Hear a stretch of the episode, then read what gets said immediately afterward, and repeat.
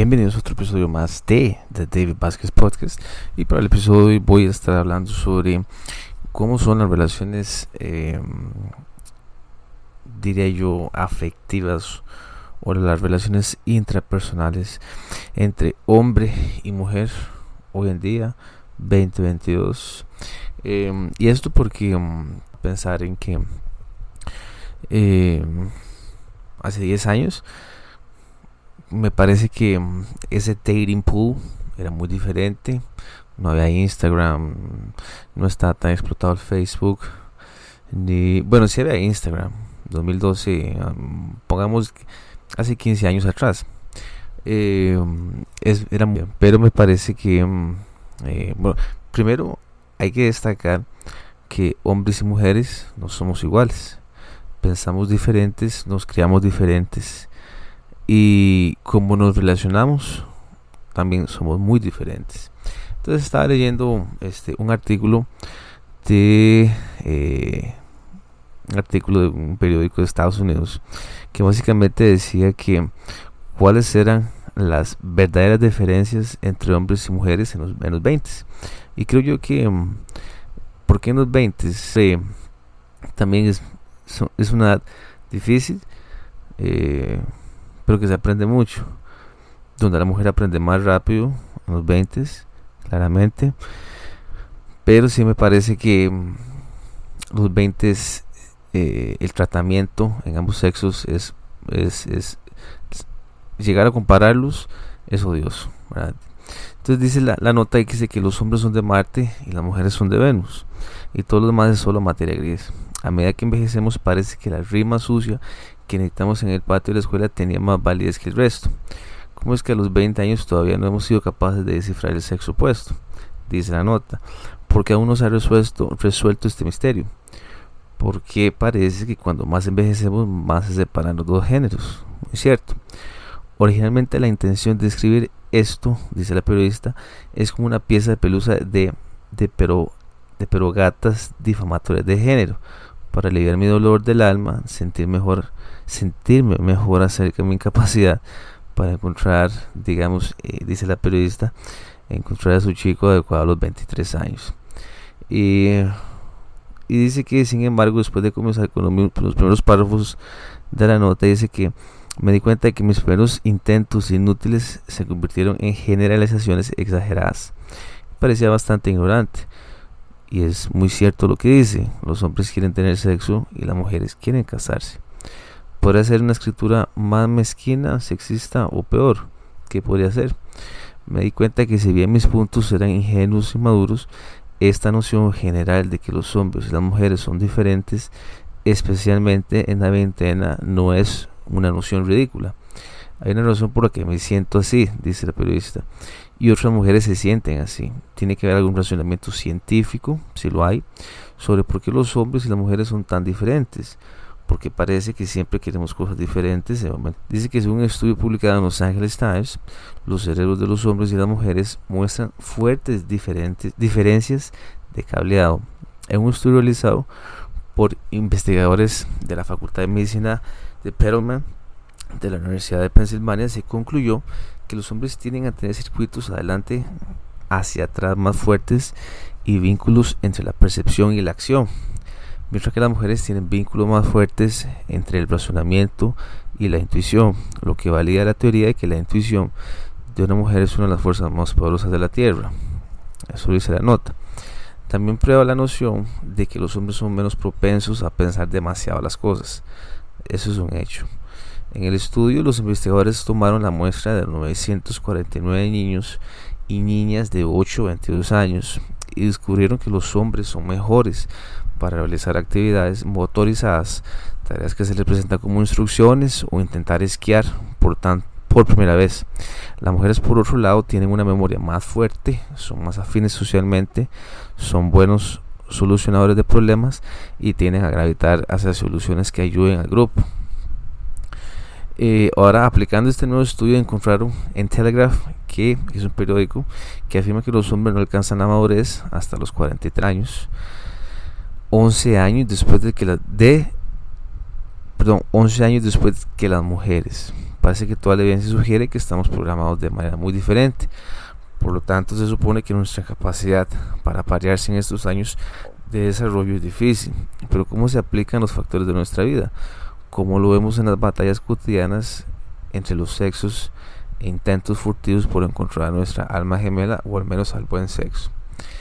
En la comunicación, según publicado en The Guardian, las mujeres son menos propensas que los hombres a pedir un aumento de sueldo, a diferencia que los hombres tienden a ser los que más proponen que se les aumente el sueldo. Después dice que los hombres, especialmente en las relaciones, parecen tomar lo que quieren y no tienen ningún problema en exigir lo que necesitan, mientras que las mujeres sienten que no las escuchan. Dice, habla un poco la cultura de la NFL, de un jugador de la NFL que se llama Brandon Marshall, que afirma que desde una edad temprana a los niños se les enseña a reprimir sus sentimientos y actuar con firmeza, mientras que a las mujeres se les mima y se les dice que se expresen cuando se sientan mal. Esto conduce a una gran desconexión cuando se trata de cómo se comunican hombres y mujeres. Cuando las mujeres son abiertas y quieren expresarse, los hombres son cerrados y distantes. Las mujeres están listas para compartir sus pensamientos y sentimientos, mientras que los hombres no ven la necesidad. Yo estoy de acuerdo con eso. La forma en que los niños y las niñas fueron criados cuando eran niños tiene un gran impacto en la forma en la que nos comunicamos como adultos, dejando una gran desconexión entre la forma que expresamos nuestras emociones. En amistades dicen que la percepción común es que las mujeres tienen amistades mucho más intensas que los hombres. Estamos constantemente, las mujeres, pasando el rato en el brunch, secando las lágrimas, yendo juntos al baño. Sin embargo, las mujeres saben que las relaciones femeninas son estresantes y por lo general mucho más inestables que la fachada acogedora. Según un estudio de una periodista, me parece una científica que se llama Joyce Benenson, las relaciones femeninas son de hecho más volátiles, de menor duración, y las mujeres están más estresadas que los hombres por la posible terminación de una amistad. Las mujeres también tienen una mayor cantidad de relaciones terminadas que los hombres. Todo eso suena bien. Los hombres son capaces de aferrarse a las relaciones porque no creen que haya una ruptura de la confianza en esa relación tan rápido como lo hacen las mujeres. No ponen tanta presión o estrés en la relación y dejan que siga su curso natural. Este estándar para la amistad parece ser paralelo a los puntos de vista de cada parte, comparte dentro de las relaciones románticas. Las mujeres tienden a enfatizar la vitalidad y la importancia de la relación, mientras que los hombres la toman por, vamos a ver qué dice, por lo tomado que es. Dice que en el sexo, la comparación milenaria de hombres y mujeres, los hombres quieren tener sexo y las mujeres, por supuesto, es la antigua diferencia entre las opiniones de los hombres y las mujeres sobre el día después. Las mujeres esperan la llamada, los hombres esperan que después de una relación es solo una relación sexual, ¿verdad? Luego, por supuesto, está el arrepentimiento. Y dentro de la nota me llamó muchísimo la atención lo que dice, porque las mujeres siempre parecen arrepentirse de sus capacidades sexuales, mientras que los hombres alardean de ello. Según un estudio publicado de Daily News, explicó que las mujeres tienen más probabilidad de arrepentirse del sexo casual. También es más probable que se arrepienten de acostarse con la persona equivocada o apresurarse a hacer las cosas. Los tres arrepentimientos más comunes de las mujeres fueron perder la virginidad con la pareja equivocada, engañar a una pareja o moverse demasiado rápido sexualmente. Para los hombres es muy curioso, porque dice que para los hombres los principales arrepentimientos incluyen ser demasiado tímido para hacer movimiento con una posible pareja sexual, y no ser más aventurero sexualmente cuando se es joven, y no ser más aventurero sexualmente durante sus días de soltero. Vean que son cosas totalmente muy diferentes, ¿verdad? Dice que los arrepentimientos de hombres y mujeres son casi paralelos, mientras que las mujeres se arrepienten de sus aventuras sexuales pasadas, los hombres se arrepienten de no tener más. Entonces, cuando las mujeres se arrepienten de haber perdido la virginidad, los hombres se arrepienten de no haber comenzado a una edad más temprana.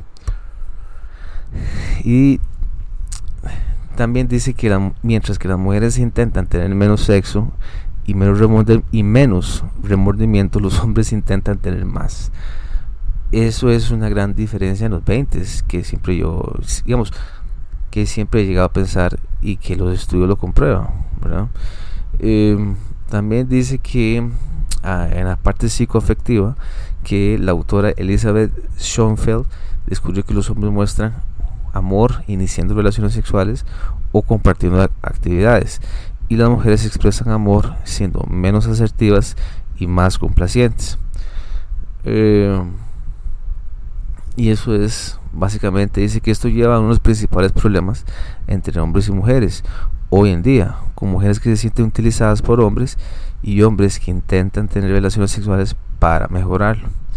El hombre intenta demostrarnos que nos ama, dice, tratando de tener sexo todo el tiempo y pidiéndonos que salgamos con él y siendo amigos. Pero dice que no es de extrañar que las mujeres siempre se sienten utilizadas y los hombres no entienden por qué salir con sus amigos, ver fútbol no es la idea de amor de una mujer. Interesante nota. Sí, vamos a ver. Entre hombre y mujer en los 20s, así es como se pacta, y así es como yo lo he llegado a ver.